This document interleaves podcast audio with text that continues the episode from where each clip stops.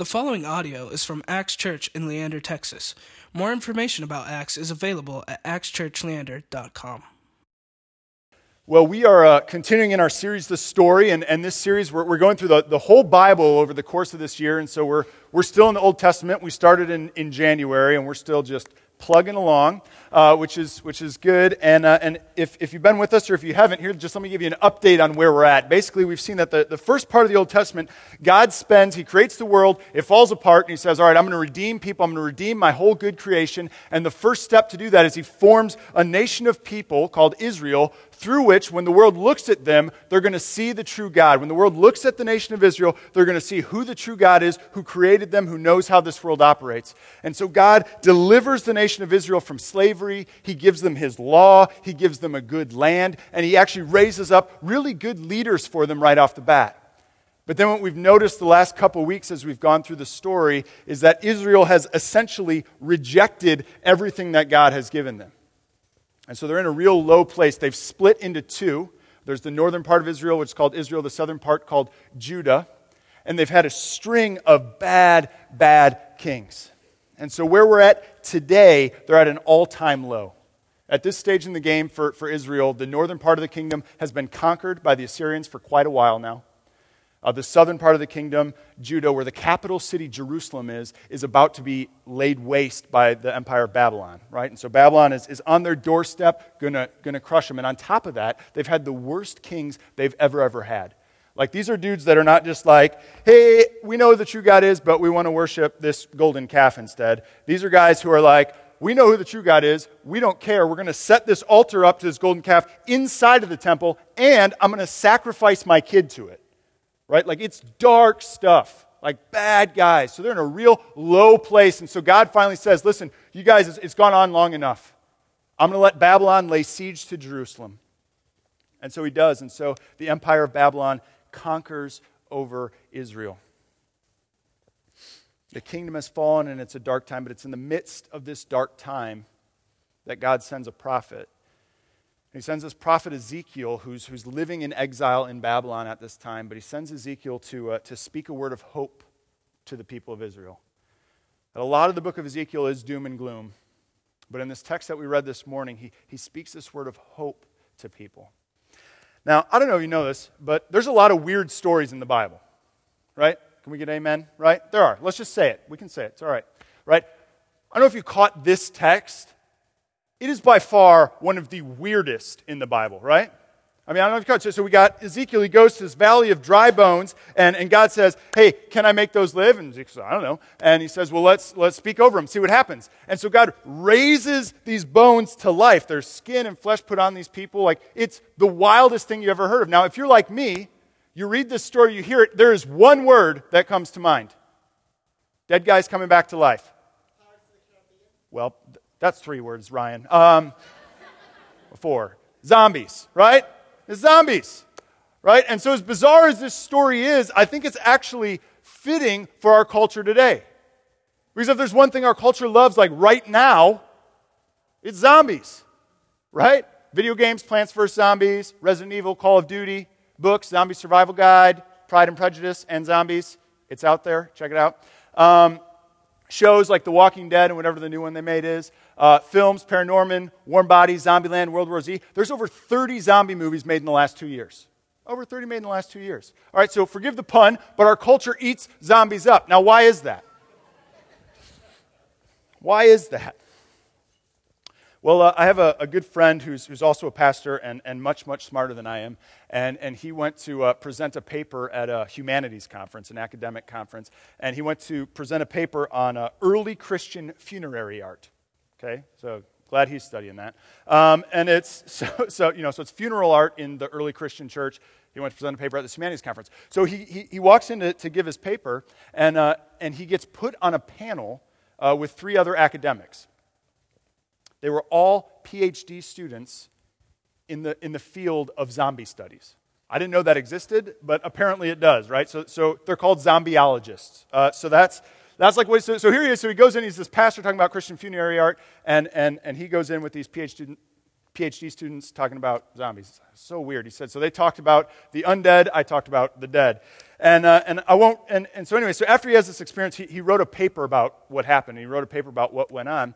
Uh, because what happened was he presented his paper and, and he said, hey, all right, so this is Christian funeral art. And then some graduate student raised their hand and said, hey, um, so does the, the Christian faith have anything to say about zombies? And he was like, so he wrote a paper about this. Let me tell you what he said. Uh, this is what his paper said. Uh, at first, I was tempted to say that Christianity has as much to say about zombies as it does about snipe hunts, unicorns, and leprechauns. I resisted. As I thought about the question, it became apparent that one thing does unite the zombieologists and me.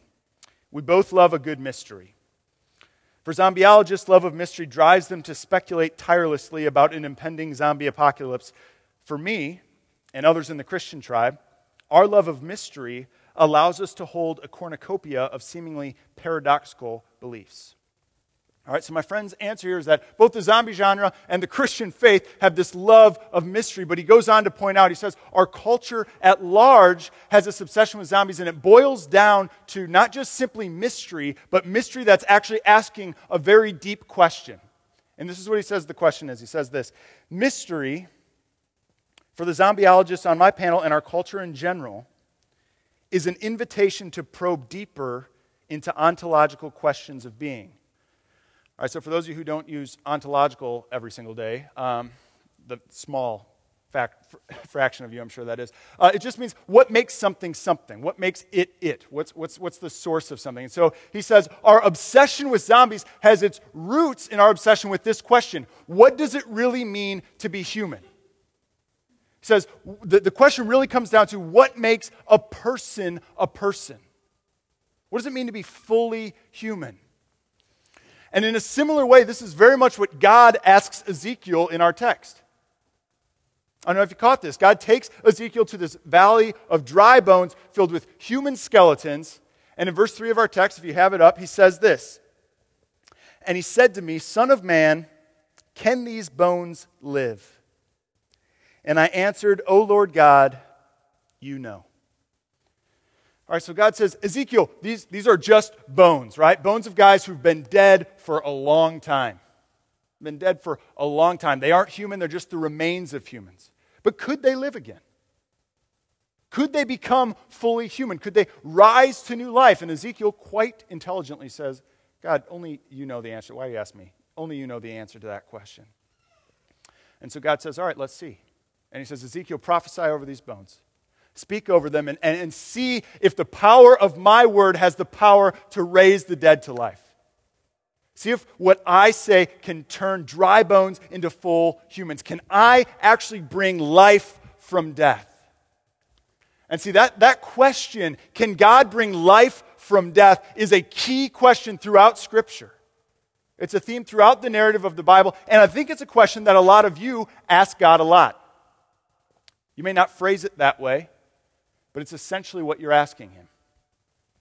We look at the valleys of, of dry bones in our lives, and we say, God, can you bring life from this death? Right? And so for some of you, you may say, like, my, my own personal spiritual life. You may say, hey, yeah, I guess I believe all this stuff, and here I am sitting in church, but like, but I just like, I don't, I don't feel it. I don't really sense God's presence. It just doesn't seem that real to me anymore. He just seems kind of far off. Could God breathe new life into my spiritual walk? Could God breathe new life into my spiritual life with Him? Can He bring that back from the dead? Or some of you may say, hey man, I got relationships that are just a mess. Like my marriage is just stretched thin at this moment. My kids seem to be walking away from me. Or I, I got friends that are stabbing me in the back. I got coworkers I'm not getting along with. My boss is a jerk. Can God breathe new life into these dead relationships? God, can you do something to fix this stuff? Or maybe you look at someone in your life and you say, gosh, that person is like so far from God right now. They could care less about Him, they care less about anything. Is there any hope of them coming to know Jesus? Is there any hope of them really caring at all about this, this God who cares for them? Can God bring the spiritually indifferent to new life in Him? And our text today in Ezekiel 30, 37 answers all three of those questions with a definite yes. Yes, He can. But how? How does that happen? Well, let's look into it. Uh, first of all, so can God bring your, your spiritual life back from the dead? Look with me at verses 4 and 5. God speaking to Ezekiel, and he says this Then he said to me, Prophesy over these bones and say to them, O dry bones, hear the word of the Lord. Thus says the Lord God to these bones Behold, I will cause breath to enter you, and you shall live. And so God tells Ezekiel to, to prophesy over these bones. Another word for, for prophesy is, is to preach, to speak the word of God. And the first thing he, Ezekiel tells the bones is he says, Hear the word of God. Dead bones, dry bones, no source of life in you, hear the word of God. And see, the same is true for you. In times of spiritual dryness, you need to hear the word of the Lord. And what's crazy is that's the absolute last thing you want to do in times of spiritual dryness, right? You don't want to do that. But that's what we need to do. We need to hear the word of the Lord, whatever we can to hear God's word, however you can, reading your Bible, praying, going to worship, listening to podcasts, talking with friends about it. And one of the things that, that I think every Christian should be able to do is, is preach to yourself, is to tell yourself the truths about God in the midst of times of spiritual dryness. It's to be able to say to yourself, listen, God, you, you, feel far off right now, but I know you promised that you'll never leave me or forsake me. It's got to be true for me right now. Or maybe you're just honest with yourself and you say, God, I just, I just, you're not a priority for me right now. I don't, I just don't really care about you, but, but I know that you're the source of breath and you're my source of life, and I need to depend on you. So, God, would you just speak to me, remind me of your presence? Or I may feel spiritually indifferent right now, but I know that true life is really found in you, Lord. So, Lord, would you, would you help me remember what it's like to live in your grace, to walk in step with you? See, in times of spiritual dryness, you need to hear the word of the Lord. And some of you may say, all right, well, Pastor, I may work for you, right? You're pastor. You don't know what it's like to go through times of spiritual dryness. Oh, really?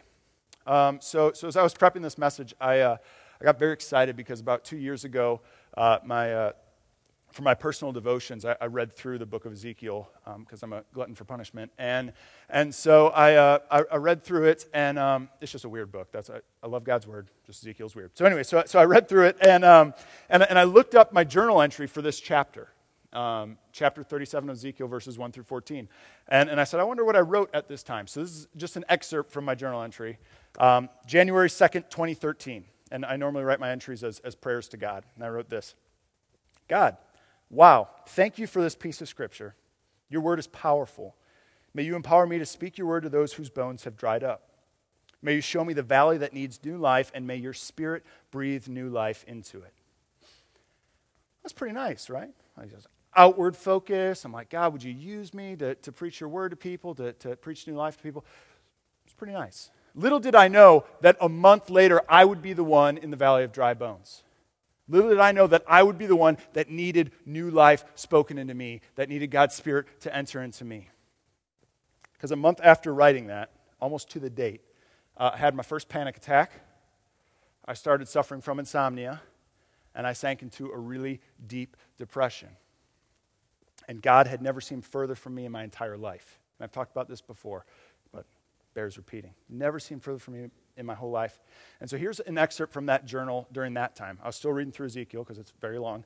And uh, this is one month later, almost to the date. And I wrote this to God My stomach hurts. I want to escape. I hate this. I doubt my ability to lead. I doubt my ability to care. God, help me. It's dry bones, man. It's dry bones, spiritually dead. It was kind of amazing for me this last week as, as I was rereading through this old journal and as I read through those entries of me just sort of puking my guts out to God and just saying, hey, you feel far. I know you're supposed to be near, but you feel far. I know I'm supposed to be walking with you, but I don't sense it. I don't see it. As I'm reading through these, there's this subtle shift. There's a shift in my language where these promises start to be true for me and these new life starts to emerge again. And so uh, here's an excerpt, excerpt from my journal from the last chapter of Ezekiel. This is what I wrote as I'm finishing the book. I said, God, I praise you for your faithfulness. You continue to prune me through this process. I know you're not done with me yet. Please form me and mold me until I am able to be used by you. May I remember that you, my Lord, are always there. Listen, I'm not a spiritual superhero. I'm just saying, in times of spiritual dryness, hear the word of the Lord however you can. Speak the word of the Lord to yourself again and again. If you're a newer Christian, by the way, and I know we have a few here, and you haven't hit that moment of spiritual dryness, just know it's going to happen. And when it does, hear the word of the Lord. Do whatever you can to get God's promises into your life and into your heart. And as you do that, verse 5 says that the Lord God, these bones, behold, I will cause breath to enter into you. The, the Hebrew word for breath is ruach. It's a fun one. And it also means spirit. And so God says, Hear my word and receive my spirit. Receive new life in you. Hear God's word, receive his spirit, and live. Now, some of you may say, All right, well, that didn't really apply to me. My spiritual life is like on point right now, Gabe. Good for you. Uh, you know, things are great with God and I, but, but my relationships are a mess. My relationships are a mess. They're dry, they're dead. Is there any hope for life there? Well, look with me at verses 11 through 12. God explains to Ezekiel uh, what it means that he's raised these bones to life. Verse 11. Then he said to me, Son of man, these bones are the whole house of Israel. Behold, they say, Our bones are dried up and our hope is lost. We are indeed cut off. Therefore prophesy and say to them, Thus says the Lord God, Behold, I will open your graves and raise you from your graves, O my people, and I will bring you into the land of Israel. All right, so, so God explains this vision that he's given to Ezekiel, and he says, Hey, these bones are representing the whole nation of Israel. The words he uses are the whole house of Israel. And he says, Just like I raised these bones to new life, I'm going to raise up the kingdom of Israel to new life. They're going to be united together again. They're going to be in one country together again. Now, just look with me at verse 11, though. He says, Son of man, these bones are the whole house of Israel. Realize how key that is, how critical that is. Because at this stage, when God's speaking these words to Ezekiel, Israel's been split in two for over 350 years. Right? Over 350 years. The north hates the south, the south hates the north. But God says this is for the whole house of Israel. Now, listen, I'm, I'm from Michigan, and so, so I feel like I understand a little bit of that north south rivalry. Um, well, for two reasons. One, when I first moved here, everyone kept calling me a Yankee. But two, um, which I'll wear with pride. Um, and then, uh, but two, Michigan has two parts to it. I don't know if you know this. Uh, there's the Upper Peninsula and the Lower Peninsula. And those of us who live in the Lower Peninsula, the real part, the mitten, uh, we, we call those crazies up north uh, right? And, and they call those of us who live down south below the Mackinac Bridge trolls, right? Like Billy Goat's Gruff, right? And, and so there's, there's this, this friendly rivalry there. Now take away the word friendly, just leave the word rivalry, multiply it by like a million, and that's what you got going on in Israel at this time. It's generations of people in the north hating people in the south. It's generations of people in the south hating people in the north. But God says to Ezekiel, I'm bringing all my people back together. North and south, 350 years of dead relationships is nothing compared to my ability to restore. Generations of hate is nothing compared to my ability to restore. Now, listen, if God can breathe new life into a divided nation, what can He do with your relationships? What can you do with your relationships? If your marriage is, is tattered and beat up right now, have you taken that to God? If you feel your kids pushing away from you, walking away from you, have you asked God for healing in the midst of that? If you've got friends that, that seem far off that have maybe hurt you, have you asked God to work towards reconciliation in those relationships? You see, this text shows us that God is in the business of bringing life out of dead relationships. And so ask Him to do that in yours. Ask Him to do that in yours. All right, finally, some of you may say, hey, spiritually, I'm killing it. Relationally, everybody loves me. But you say, I got this person in my life who they just seem so far from God, and I want them to know God, but that they just seem so far away. Is there, there any hope for them? Is there any hope of life springing from them? Look with me at verses 13 through 14. And you shall know that I am the Lord when I open your graves and raise you from your graves, O my people. And I will put my spirit within you, and you shall live. And I will place you in your own land then you shall know that I am the Lord. I have spoken, and I will do it, declares the Lord. All right, so, so here God says, not only am I going to raise Israel to life figuratively and unite them together as a nation, but he says, there's a day in which I will actually raise you to new life by the power of my spirit. And so if you look at verse 14, there's, there's kind of two parts to it. He says, I will put my spirit within you and you shall live. That's part one. And then part two, and I will place you in your own land. What's God talking about?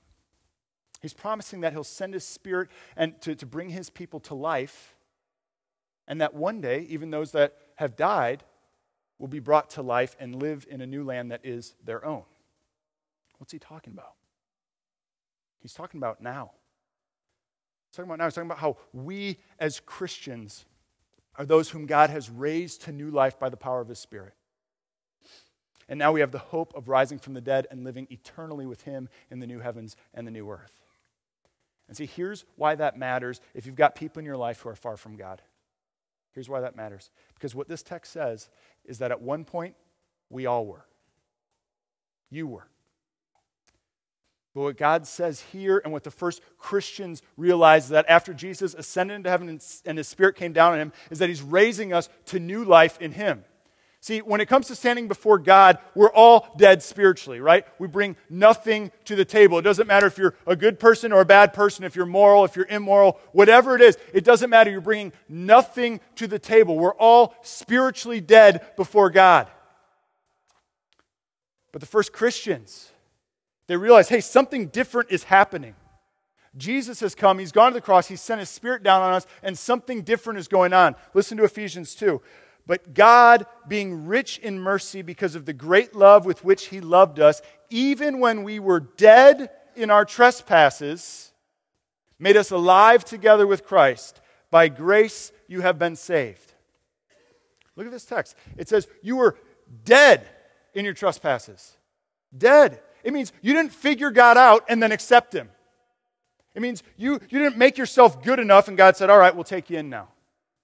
Dead people can't do that. It says, no, no, no. You were a corpse. And the Spirit of God entered into your life and called you into relationship with the God of the universe. Because He's rich in mercy. Because of His great love for you, God sent His only Son Jesus to go to the cross for you, to rise again for you, to send His Spirit into your life. It's by His grace that you're saved. It's only by grace that you're raised to new life. And so here's what that tells us. Here's why that matters. No matter how far off someone seems from God, no one is beyond his grace. No one. No matter how dead spiritually someone seems to be, there is no one too far gone that God can't save. Hear that, church. There's no one beyond his grasp. There's no one beyond the grace of Jesus. No one. Not a single person. So I don't know what that looks like in your life, uh, but, but for me, let me tell you what that's looking like most recently. Uh, so I met this guy at uh, Red Horn Coffee the other day, and, uh, and he asked me what I did for a living. And I've told you all before, when people ask me that, it goes one of two ways, right? I say I'm a pastor, and either the walls go up, and it's like I will go do anything else right now, um, or, or the walls come down in really weird ways. Uh, and so, so this time it was, it, was, it was the latter the walls came down, uh, and it was exceptionally weird. Um, so, so I said, oh, I'm a pastor. He goes, Oh, cool. He says, I, am not a Christian. He said, But I'm really into religion.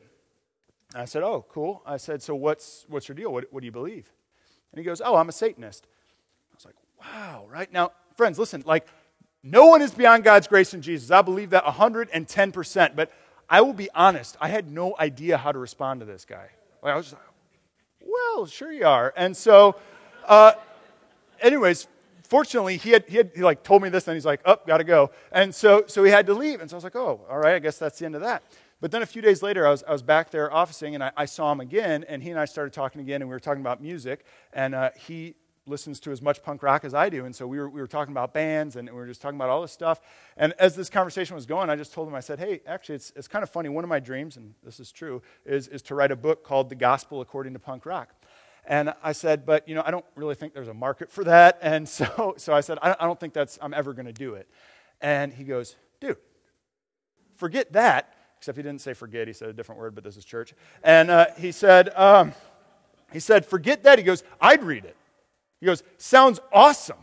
He said, That's the coolest flippant, wasn't flippant, that's the coolest flippant thing I ever heard. Now, listen, there's been no miraculous coming to faith yet, right, with my Satanist friend. Um, but he's been on my heart since then. And it's been so cool to see God just spring forth these little sprigs of life from someone that I can't imagine being further from him right now. But see, that's what God does. Is he brings life from death. That we were all dead spiritually. You were dead spiritually, but He's raised you to life in Christ. And so that means no one is beyond God's grace. So that as you pray for that person in your life, as you speak the gospel to them, as you love them, know that no one is beyond God's grace in Jesus. It's how you came to life in Christ, it's how He grabbed hold of you. So, my prayer for you this week is that if you're dry spiritually, that you'd experience new life in the living God. And that if your relationships need mending, that you'd see God raise those to new life. And as you engage with friends and family who are maybe far off from God at this time, that you would see Him bring forth new life in them. Let's pray. Heavenly Father, thank you for this day. God, I pray for my friends who are spiritually dry right now that they will hear your word, that they'd preach it to themselves, that they'd, they'd hear it in the morning, they'd hear it from their friends, Lord, that they'd be reminded that you are present, that you are with them, that you are guiding their steps, Lord. May they just get a taste of your presence. And Lord Jesus, I also lift up those who are, are in tough relational spots right now. I pray that you'd give wisdom and guidance that restoration might happen. And Lord, finally, we pray for our friends that are far off, those that don't know you. May they come to faith in you, Jesus. May they know of your love. May you waken them to life in you. We pray all this in your name. Amen. Thank you for listening to this podcast from Axe Church in Leander, Texas. Feel free to share this message with others and stay connected with us at axchurchleander.com.